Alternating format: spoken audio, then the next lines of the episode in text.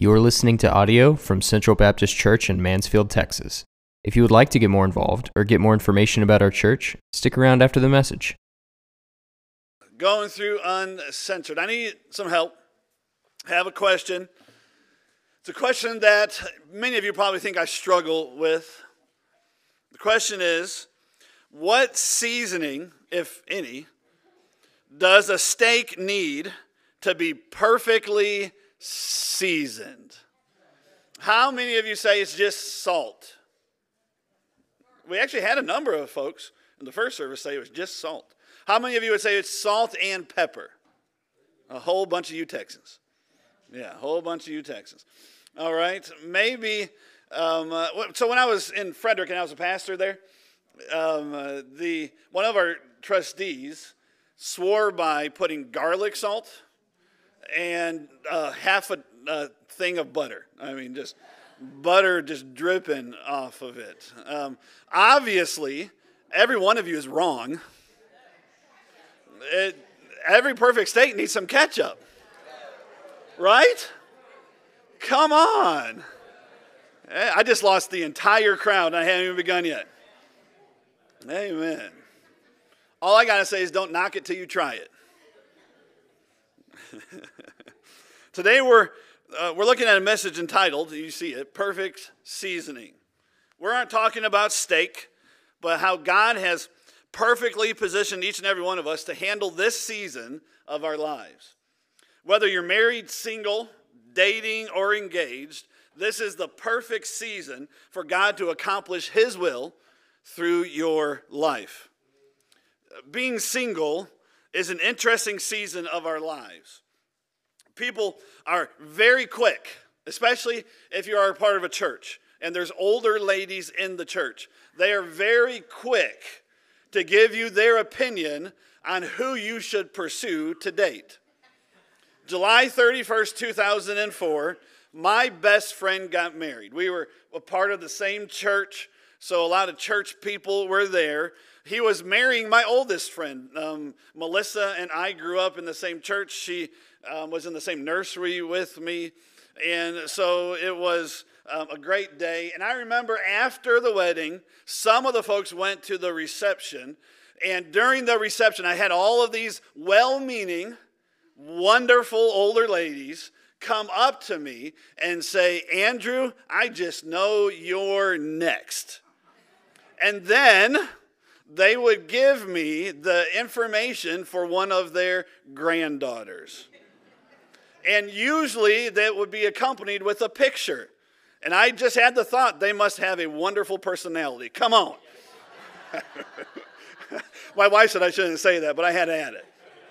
Um, um, and so, you know, when you're single, people lose at least a little bit of a sense of boundaries. We all know this. This, this happens. And it seems to get worse as we get older, right? Um, and so, as the years have gone by, this wasn't a big thing when I was looking for uh, my wife, but today it definitely is. You have these dating sites, websites, dating apps, and I have heard horror stories about some of the things that have happened and you know not just physical harm or things like that but um, just some of the dates that people people are weird i mean just some of the things that people go through trying to find love it's a shame. So being your pastor i thought i'd help. Are you worried? It sounds like you're worried. I thought i'd help. Um, and so there are, if you go to one of those websites and you want to do that, I actually think there are some folks in our church that have found their love through uh, one of those dating sites. But if you do that, there's some things to be on the lookout for. So if, you know, when you read the descriptions of people, many times people have a very high opinion of themselves, higher than they should. This happened on Facebook a couple years when they gave us the option to make our own avatar. I had a whole bunch of people that were completely wrong. Anybody else? I had a whole bunch of people that thought they looked like Tom Cruise, a whole bunch of ladies that thought they looked like Farrah Fawcett, and none of that was true. Um, and so when you go to these sites, you need to read between the lines, all right? So if a woman says in an online ad, I'm 40 ish, what that means is she's 49 and a half. if a gentleman says that he's 40 ish, that means he's 52 and looking for a 25 year old. Run away, ladies. Run away. If a man says that he's huggable, that means he's carrying a couple extra pounds and has more body hair than Bigfoot. if a woman says she's romantic, that has to mean that she looks better by candlelight. Come on. If a man says that I'm laid back and I'm very close with my family, you know that means he still lives with mama. He's unemployed and he hopes that you have a really good job. If a woman says I'm bubbly and fun, that means she never shuts up. We know it's true. Instead of listening to me about being single, I think we can all agree we need to go to the Word of God. Um, I want to set up the message today. We're going to, our, our text starts in chapter 6, verse number 18, but we're going to look at a couple preceding, uh, preceding verses that I think will help us frame how we want to view what we're going to be talking about today. Verse number 9 of chapter 6 says this Know ye not that the unrighteous shall not inherit the kingdom of God. It's impossible. Nobody that is unrighteous can inherit the kingdom of God. And the, so you know, that's all of us. It's all of us. Romans tells us that there is none righteous, no, not one. That's all of us. But then the Apostle Paul lists a number of different identities to give examples. He says, Be not deceived, neither fornicators, nor idolaters, nor adulterers, nor effeminate, nor abusers of themselves with mankind, nor thieves, nor covetous, nor drunkards, nor revilers, nor extortioners shall inherit the kingdom of God. What a list. What you need to know is not exhaustive. This doesn't cover every person that doesn't get to go to heaven. This Paul's throwing some out there, saying these types of people don't get to inherit the kingdom of God. And this kind of presents a problem. Because if I were to ask everyone in the room, do you believe you're going to heaven when you die? If you believe that your inheritance is the kingdom of God, most of us would raise their hand. And so this presents a cultural issue in the United States of America today. And it sets us up for this us versus them sort of mentality. The us are those that um, the, them think are over the moral bar. So the people in the world think that we think that we have lifted ourselves up by our bootstraps, done all the work to clean ourselves up, and now we live hoity toity above the moral bar. And that we look down on everyone that is under that moral bar. But this passage reveals what I hope every single person here has this mindset. We in our church do not believe that we dusted ourselves off, we cleaned ourselves up, and then we hoisted ourselves by our bootstraps over this moral bar. And now we get the credit for good living. We don't believe that at a fundamental level. What we believe is found in the next verse. Verse number 11 it says, And such were some of you. I love that. Man, that gets me excited. You know what that means? That means I, uh, that the people in the Corinthian church were a whole bunch of used tos.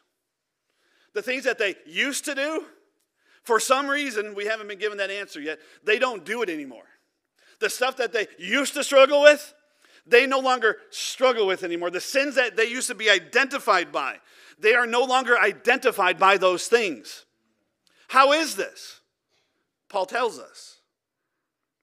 But ye are washed, but ye are sanctified, but ye are justified in the name of the Lord Jesus and by the Spirit of our God. You know what the tense is? The tense is showing us that this isn't something that we did on our own. In fact, it, kind of reading between the lines, you see that we're not able to do this by ourselves.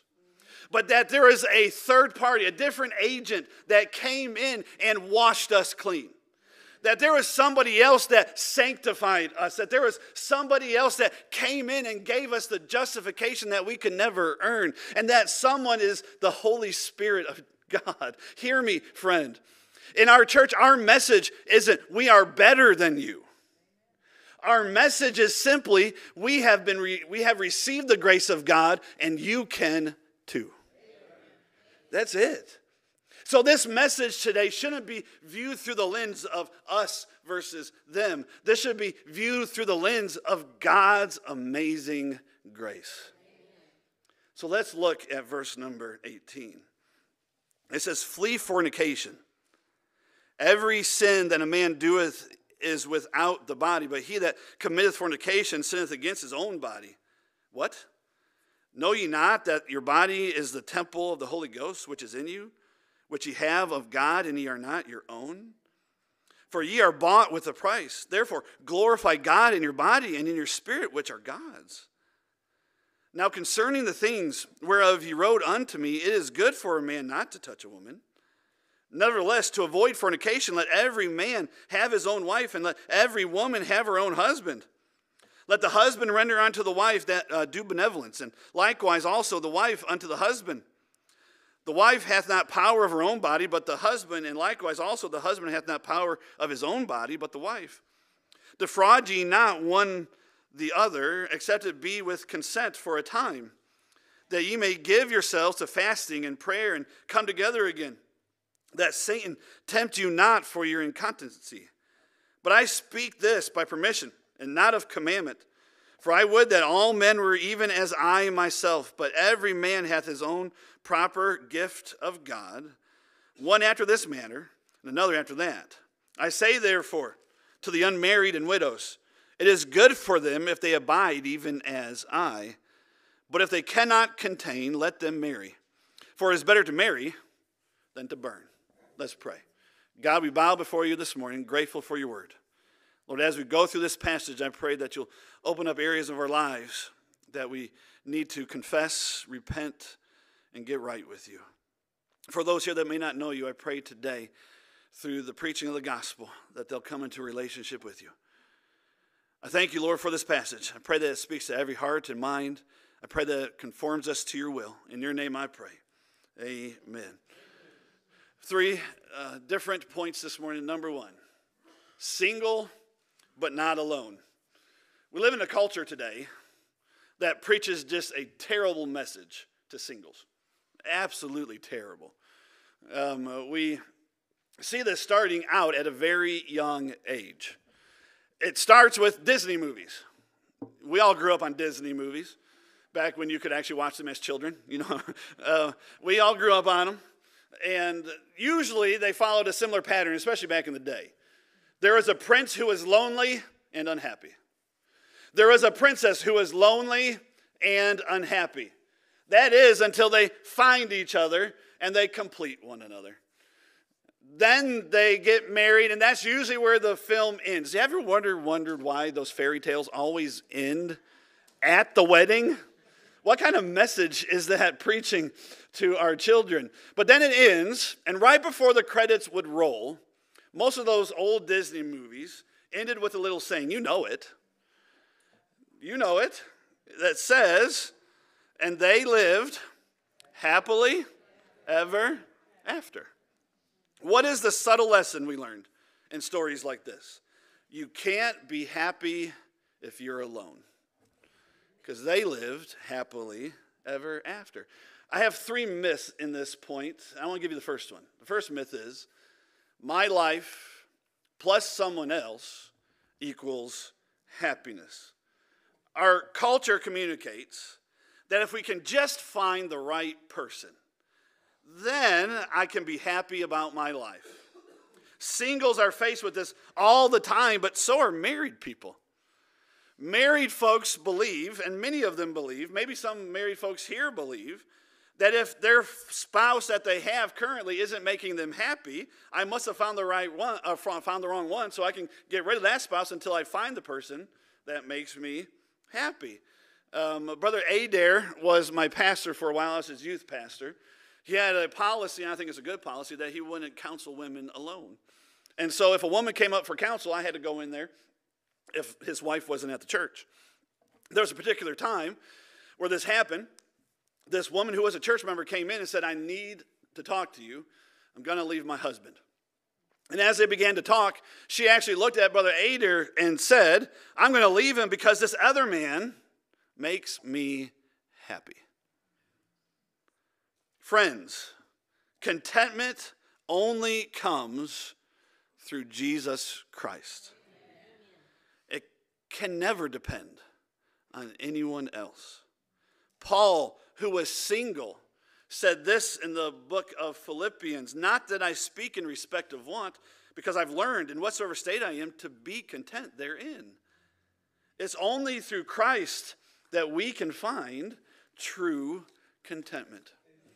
Myth number two single people must be lonely and incomplete. Um, this happens all the time. People will say, I had to find my other half. Married people will say, There's my better half. That's uh, my wife. She's my better half. But what does that really imply? Maybe it's because we read, misread portions of Genesis 1, 2, and 3. It says things like, they shall be one flesh, um, things like that. that. But we have to understand that passages like that aren't talking about that those halves add up to become one whole. No. Mary Lee isn't my other half. I am not her other half. I am one whole person. She is one whole person. When we married, we became one. The paradox of marriage is in marriage, one plus one equals one.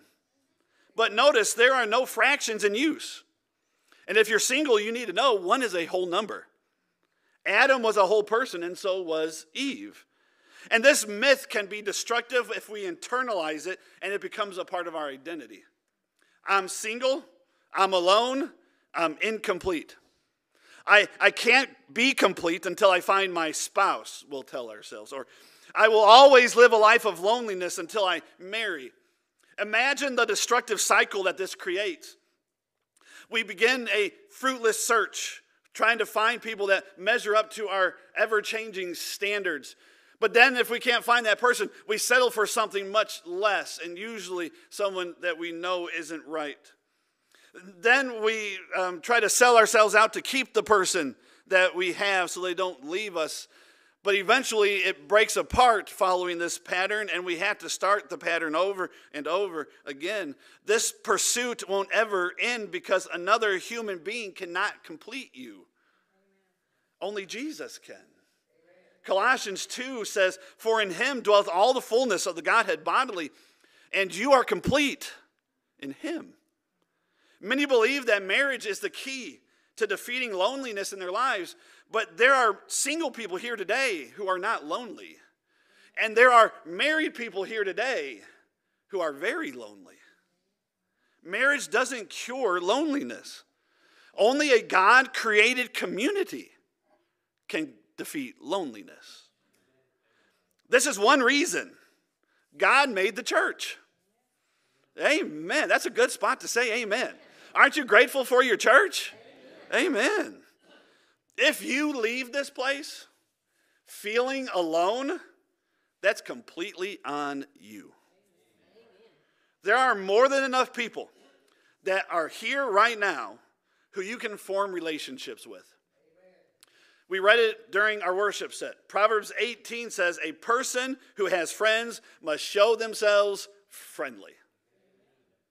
It may take you staying just a little bit longer after church services and talking to somebody face to face and saying, My name is fill in the blank. I know we don't do this anymore, but I promise you, it still works.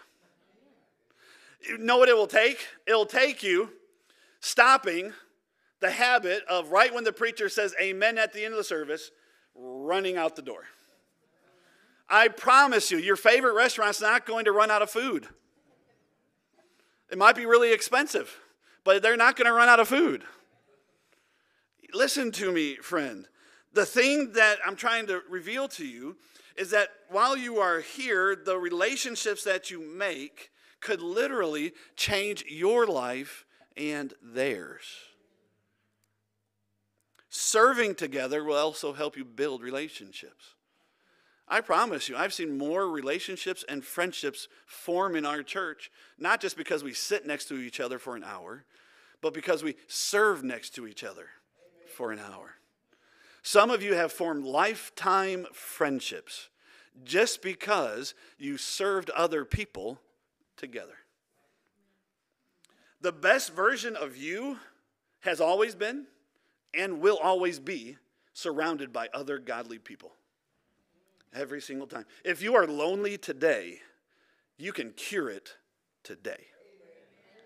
Myth number three I have to find the right person to marry. That's kind of loaded. Let me explain. Women are told from a very young age, and I believe men are told this as well, that they have to find Mr. or Mrs. Right. The implication is that if the, once they find that person, but then it doesn't work out, um, or if they don't make you complete, or if everything's not all right, is that you can just dump them because you obviously didn't find the right one. Then you could go find a different one and then repeat the pattern over and over and over again. When we are single, we believe the goal of our lives is to find the right person. Friend, that has never been and will never be the goal of your life. This is one of the most immature ways to find a person to marry. Please note, I am not telling you to find the wrong person today. That is the opposite of what I'm trying to say. But I am saying it's naive to think that the right person has to equal no problems, no fighting, and no arguments. I promise you, if you get married, there's going to be all three. Here's the truth life, love, marriage, and just sharing life together are difficult no matter who you end up with. Um, I'm glad not everybody said amen right there. it's always going to be difficult, but here's the truth relationships will highlight your flaws. All you want to do is get married. But then after you get married, you realize there's lots of things that change, and they need to change. I mean, think about it. If you struggle with finances before you're married, getting married is not going to help. You're going to struggle even more. They're going to see your spending problems, they're going to see your debt. It's just going to highlight those flaws. Um, if, you, uh, the, if you have problems with sex before you get married, getting married is not going to fix that. I guarantee it. If, if your bathroom etiquette is terrible before you get married, getting married is not going to fix it. Can I get some ladies' amen this morning? The way you chew your food is going to drive your spouse nuts. It may be cute when you're dating, it's no longer cute after five years of marriage. The sad thing is, people do this with church too. I got to find the perfect church. Friend, there is no such thing. There is not a perfect church anywhere. Most certainly, our church. Do you know why our church isn't perfect? Because I'm your pastor. And I am imperfect right? I put ketchup on my steak. Right? Every, that's the loudest amen I've gotten today. I'm imperfect. Do you know why our church is imperfect? Because of you. None of you are perfect. You're going to come to our church and think, man, this is the greatest church I've ever been a part of. And then the honeymoon period's going to end, and you're going to realize this church has some pretty big problems. We do. We probably will always. Hear me, friend. You're not going to find a perfect person, you're not going to find a perfect church. But this passage gives us a couple of things for singles to know. The first thing it tells us is that we need to see our singleness as good. Paul actually said in verse number eight, it is good for a man not to marry. The word good means acceptable, beautiful, and honorable. These are words of life to those who have ever felt shamed by others in your singleness. Friend, Jesus was single. The Apostle Paul was single. And both of, did, both of them did an awful lot of good. The Jewish culture would teach wrongfully that if a man was single and at the age of 20, he was sinning. But here, the Apostle Paul, who was single at the time, says that it's good for you to be single just as I am single. He would repeat this emphasis in verse number 26, and he would highlight the emphasis with um, um, widows in verse number 40. He gives his input that says singleness is good. But he goes even further in verse number 7. He says that singleness is also a gift. Verse 24 backs up that point. Singleness is a good thing because it's a gift from God Himself. The word gift in verse number 7 is the same word that is used extensively in chapters 12 through 14, where the Apostle Paul talks about spiritual gifts. This word denotes a free gift of grace given to a person. Paul is teaching that marriage is a grace gift and singleness is a grace gift. Really, what Paul is saying is that whatever season you're in is the perfect season for you. What this means is that if you're single right now, you have the gift of singleness. That doesn't necessarily mean that you'll have that gift your entire life, but that right now, God has given to you a present in the present. God may change your assignment, or He may make you learn to be content with being single. Singleness may be a gift, but sex is meant for marriage.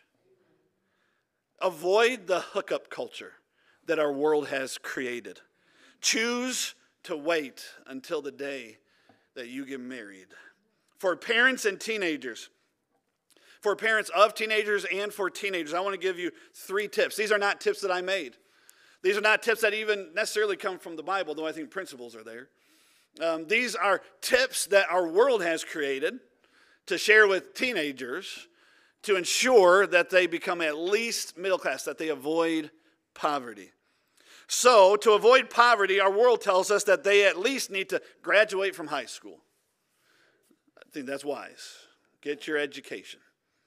The second thing they is that they need to get a full time job after graduation.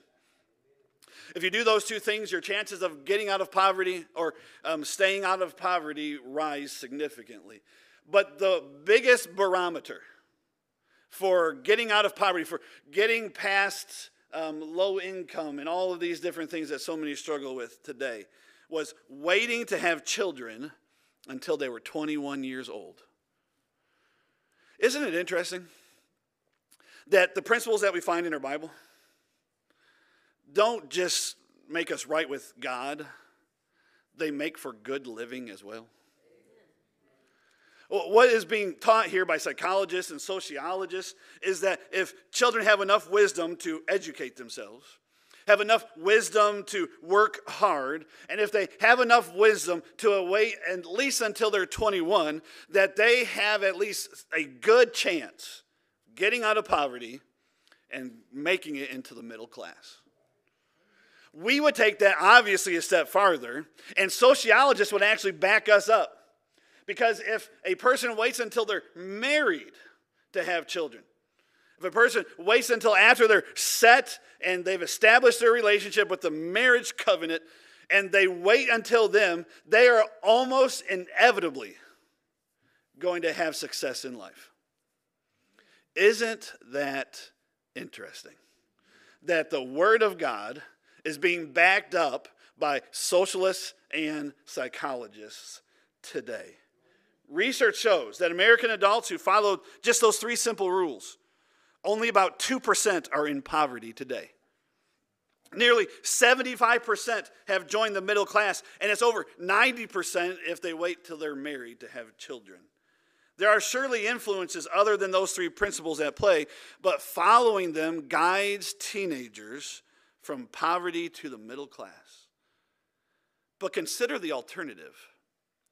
Three out of 10 teenage American girls will get pregnant before they turn 19. That's nearly uh, three quarters of a million teenage girls in America every single year. Parenthood is the leading reason that teenage girls drop out of school. More than half of teen mothers never graduate from high school.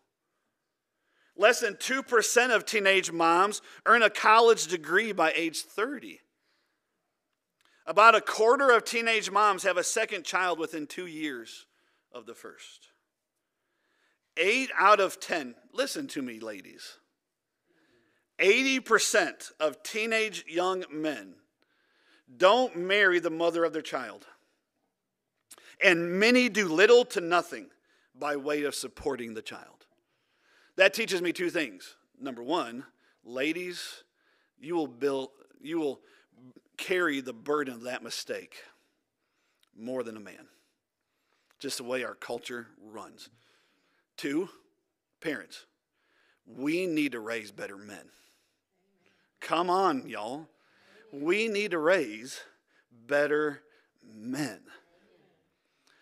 We need to teach our children that this isn't just about being right with God, though that should be the main reason why we do anything, but that this will affect the rest of their entire life while they're here. So, singles, don't wait to live, start living right now. You aren't in a season of waiting, you're in a season of gifting. Don't stress about relationship goals and start living out some singleness goals. Go on a mission trip. Use your extra income to move mountains for those in need. Celebrate your singleness, whether it's a temporary gift or God has something permanent for you in that season. Live a life of undivided devotion to the Lord right now. Number two, develop godly character. Look at verse 18 of chapter 6. It says this Flee fornication. Every sin that a man doeth is without the body, but he that committeth fornication sins against his own body. What? Know ye not that your body is a temple of the Holy Ghost, which is in you, which ye have of God, and ye are not your own, for ye are bought with a price? Therefore glorify God in your body and in your spirit, which are God's. I don't know if you've ever been to Jerusalem. It's on my bucket list. I would love to get to go. And really, the thing that I want to see the most is the temple. I would love to walk from uh, south of Jerusalem up that hill and get to see it as the sun hits that dome. I've heard, talked about a little bit yesterday, how beautiful it is. Back in Jesus' day, when uh, the people of God saw the temple, they thought about their God. They were made to recall that there is a God in heaven who loves sinners and has made a way for their redemption. These bodies that we have today are now called the temple of God. And they are a witness to the world that all of us have been redeemed. Every time the world sees a child of God, they see a manifestation of the power and the grace of Almighty God. That should be our hope. This is why Paul referred to the Corinthian believers in his uh, epistle, uh, 2 Corinthians chapter 3, verse 2, he calls them his epistle. Paul is telling them that everywhere they turn, everywhere they go, they are living, breathing love letters to humanity. Letters that say to sinners, What God has done for me, God can do for you. Friends, as believers, we should be the embodiment of the character of our God. And when it comes to our relationships, whether it's friendships, dating relationships, business partners, but most certainly when we're searching for a spouse, the most important quality they should have is godly character. The very first quality that should draw us to each other is godly character. The bottom line is if you want a godly marriage one day, live a godly life today. That's where you start. You start with godly character. Now, some of you are saying, well, I want a Christian guy, but the problem is, I always seem to attract the wrong kind of guy. He only ever wants one thing. And I would say, as respectively as I can, if you don't like the fish you're, fish you're catching, change your bait. Change your bait. Listen, I promise you, if Jesus is first in every area of your life, it's going to affect the way you carry yourself. And when godly character reigns in your life, Ungodly people aren't going to want you. My second fishing mes- metaphor. Yeah, so that means there's more than one. Get your hook in the water. If you want to find someone to marry, go to places where single people are. Be faithful to attend church services regularly. You literally have no idea when your spouse is going to walk through those doors. Can I prove it to you? I told you July 31st, 2004, my best friend got married. All of those old ladies showed me all the pictures of their granddaughters. I went to bed that night feeling very lonely. My best friend had married my oldest friend, and I had nobody. I don't know about you, but maybe some of you on Tuesday didn't celebrate Valentine's Day, right? You celebrated Single Awareness Day, right? Um, and you feel very lonely. I felt like that on that Saturday night in 2004. I had no idea. I actually thought about it when I got up that day, I'm not going to go to church today. I had no idea, though, that when I walked to church and when I went from building to building, I would see Marilee Adair at the time walking up our parking lot. You see, her dad used to be a member of the church my dad is a pastor at. Her grandma lived about a mile from our church, and she was up in Michigan visiting her grandma. And she walked in that day. I had no idea, just 12 hours after I left that reception, I would meet my future wife. Listen to me, friend. You have no idea what could happen. And I don't know about you, but the best place to meet a spouse is at church. But if you can't do that, if that doesn't work out, can I just impress upon you? Maybe go to a Christian seminary. I promise you, as someone that has been and graduated from a Christian seminary, there's something in the water. you will meet your spouse, and two months you will be married later. You know what I'm talking about? It happens. Go to where single people are that are good, godly Christian people. I would argue all day long that a great marriage isn't so much about finding the right person as it is about becoming the right person. You become godly, and then you're going to attract godly people. A pastor said, Become the person uh, who you're looking for is looking for. You're sitting there and you're hoping that the person that you're going to meet that's going to change your life, you're hoping that they're getting all of their stuff together. They're getting their life together. Friend, they're hoping the exact same thing for you. I would argue that this is a principle that we need to teach our children as they grow up. The principle is this healthy marriages are built long before your wedding long before. I should be becoming the person my spouse is looking for today. Men, women, it is not your future spouse's job to fix you. Work on your finances now. If you have debt, get out of debt. Learn to take care of yourself today. Learn how to cook, learn how to clean, balance a checkbook, pay your own bills, find a hobby, be faithful to church, Bible study, and prayer. We are to run towards personal development. I need to be a better person to attract better people. If we expect our spouses to develop as a person, we should be doing it too. Some more dating advice. The most important dating advice. I shouldn't settle for anyone who isn't already a Christian. 2 Corinthians 6:14 says, be, uh, be not unequally yoked together with unbelievers. For what fellowship hath unrighteousness with, or what fellowship has righteousness with unrighteousness? And what communion hath light with darkness? Don't settle for someone who doesn't believe like you do. And only date Christians committed to growing in the relationship with Christ. All because he goes to church or all because she attends every now and then doesn't mean they're actively trying to grow their faith. Can I give you some other dating advice? If applicable, ask your parents for help. I know it sounds strange, right? Asking mama and daddy. But I promise you, they have an opinion, and their opinion is probably pretty spot on.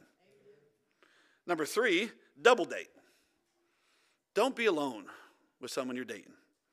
Number four, make it clear to them up front that you intend to wait until you're married. Ooh, it got quiet. Number five, don't move in together until you're married. Dating is a marriage, but only date those who you can marry. Ask them lots of questions. How do they handle money? Do they even know what a savings account is? How many kids do they want to have? How do they plan on disciplining your children? Observe how they treat their parents, what they uh, are like when you fight, how angry they become. But above all else, seek, the, uh, seek first the kingdom of God. Jesus said, But seek ye first the kingdom of God and his righteousness, and all of these things shall be added unto you. Number three, be faithful to holy standards. Paul begins chapter 7 by addressing the virtues of celibacy. The word touch in verse 1 doesn't refer to just casual contact. It's obviously okay to shake a woman's hand, give a side hug. But it refers to a touch that stimulates. His reference is to sexual stimulation. His argument is that people would be more fully devoted to the Lord without added devotion to the mate. That's really the point of the first part of this chapter. However, he says that in an effort to avoid fornication, in an effort to avoid illicit sexual activity, a person should enter into a marriage relationship instead. This admonition reveals two very important principles that we need to talk about. Number one, sexual desires in their right place are not evil. Every man and woman has been given those sexual desires by God Himself. It is helpful to understand that these desires are not wrong. In fact, they are a good thing. The Bible calls the marriage bed honorable. It is good. Hey, husband, have relationships with your wife. Preacher said so. Hey, ladies, have relationships with your husbands. Preacher said so. It is a good thing. But number two, sexual expression outside the marriage relationship is evil. When sexual desires are followed through outside the marriage relationship, then the parties have entered into a sinful relationship. This prohibition is not just for young people. It's for divorced people, it's for widows, for anyone who's outside of a marriage relationship. Verse 9 backs that up. Sex before marriage is sinful. It's a really interesting thought that comes out of this passage. You either develop your ability to stay faithful to your spouse before you get married, or you damage your ability to stay faithful to your spouse before you get married. You're either building up a lifestyle of faithfulness or you're damaging a lifestyle of faithfulness. You know what that means? It means that infidelity isn't just a marriage problem, it's a singleness and dating problem too. Guys, gentlemen, you are not training yourself to be faithful by pulling up your private browsing history or your private browsing tab every single night. That is literally training you that one person is not enough. Don't practice infidelity and then expect faithfulness. In our culture today, it is completely and totally normal to have sex before marriage. Everybody else does it, we ask. Why can't we? But you know what else is completely and totally normal today? To have a messed up marriage that ends in divorce. If you want what everyone else has, do what everyone else does. If you want something different, though, if you want something better, you're going to have to do something different and have holy standards. What we need to understand when it comes to sexual relationships between a man and a woman, God established in, your, in His Word very clearly that it's reserved for marriage. Everyone else may have sex when they're dating, but you have a choice to make when you're with another person. You have two options, and only two options. Option number one to honor God together. Option number two is to choose to sin together. Those are your two options. You can either build your life on a foundation of sin or a foundation that honors God. If you want what everyone else has, do what everybody else does. But what I see that everyone else has, I don't want that. I want something better. Therefore, I have to do things that are different than what they do. Hear me, friend, today. I'm not trying to add any burden of shame on anyone. I'm not here. God didn't call me here to shame you. And if that's the reaction that you have, I promise you I apologize. But understand, this sermon is for the best for you. And if this is your story, we're not above that moral bar, looking down a pious nose. We won't point at you or judge you. That is not our place. I promise we will love on you. But here's my plea where you are today doesn't have to be where you are tomorrow. You can change it today. 2 Corinthians 6:11 tells us that such were some of them. Tomorrow, you can look at today and say, I used to. I used to. Do you know any moral victory I've ever had has always come through the power of the Holy Spirit, not because of me? Two things, and I close. The choices you make today will have a lifetime of consequences. Parents, the years between the age of 16 and 26 is the most important decade of any person's life. Studies have found time and time again the choices that young people make during that 10 year span will determine their destiny. Hear me, friend. Parents, listen. We need to raise men and women that don't act like the world. Our culture just says things like, well, they're teenagers. That's what they're going to do. It doesn't have to be that way. It doesn't. We need to raise men and women that know, I got to wait till I'm married. This isn't something weird that the old preacher says at the church. This is good for me. We need to raise men and women that will honor one another and build their lives on a foundation of being faithful to God and His Word. Things that they choose today will impact them forever. And then, lastly, and most importantly, God's grace is more powerful than anything in your past. Whatever you have come from, whatever you have been in, God can change it through His grace today. The things that troubled you from your past that you identify as today, you can change that identity today. But that choice is yours. God's grace is available, but you need to accept it. Would you please stand with heads bowed and eyes closed? After I pray, we're going to have a time of invitation. As we go through the invitation, people come forward. Some will pray right here at the steps of this stage. And you're welcome to do so. If you're here and you don't know Jesus, you've never accepted the gospel, I pray today that the Holy Spirit's working on your heart. And if He is, I hope that you'll come. We'll take a Bible and we'll show you the gospel. And through the gospel, you can be saved. If you're here and maybe you're feeling some level of guilt or shame, hear me, friend. You can leave that all here today and walk out of this place feeling light and free. There's no shame found when you've been washed in the blood. Hey, friend, if you just need someone to talk to, we're here for you. And I pray that you'll come.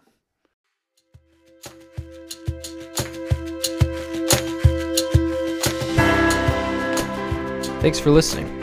If you'd like to join us in person, our services are at 9:30 a.m. and 11 a.m. every Sunday. We're located at 700 North Walnut Creek Drive in Mansfield, Texas. You can visit our website at cbcmansfield.com or follow us at Facebook, Instagram, and YouTube at CBC Mansfield. Thanks again for joining us.